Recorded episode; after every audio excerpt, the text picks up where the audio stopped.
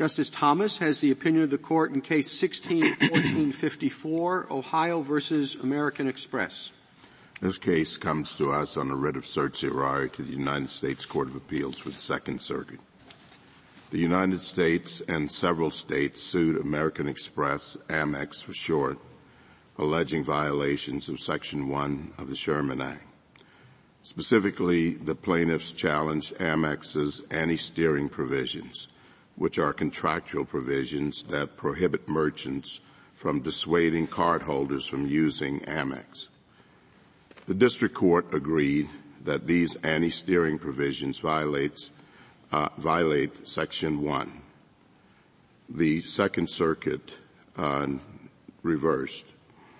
We affirm the judgment of the Second Circuit.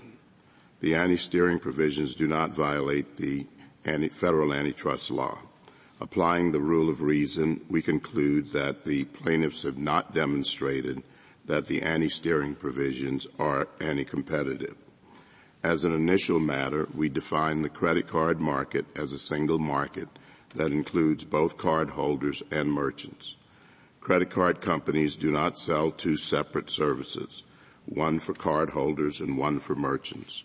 They sell one service, the credit card transactions, that is simultaneously consumed by cardholders and merchants. Credit card networks operate what economists call a two-sided transaction platform because they bring two different groups together and facilitate a transaction between them. The value of the platform to one group depends on how many members of the other group participate. Thus, demand on both sides of the platform is strongly interconnected.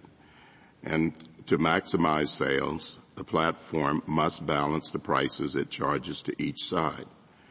Only a company that successfully persuades both cardholders and merchants to use its network could compete in this market. For these reasons, it is impossible to accurately assess competition in the credit card market without evaluating both sides.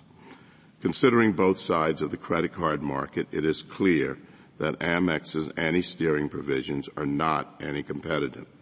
The plaintiffs argue that the anti-steering provisions increase merchant fees, but evidence of a price increase on only one side of a two-sided transaction platform is insufficient. Instead, the plaintiffs must prove that the anti-steering provisions increase the price of credit card transactions above a competitive level, reduce the number of credit card transactions, or otherwise stifled competition in the credit card market. They failed to do so. Instead, the evidence shows that the credit card market has expanded output and improved quality during the time that Amex's anti-steering provisions were in place. Competitors have exploited Amex's higher merchant fees to their advantage, and the anti-steering provisions have promoted competition by stemming negative externalities and increasing interbrand competition. For these reasons and others set forth in our opinion, we affirm the judgment of the Second Circuit. Justice Breyer has filed a dissenting opinion which Justices Ginsburg, Sotomayor, and Kagan have joined.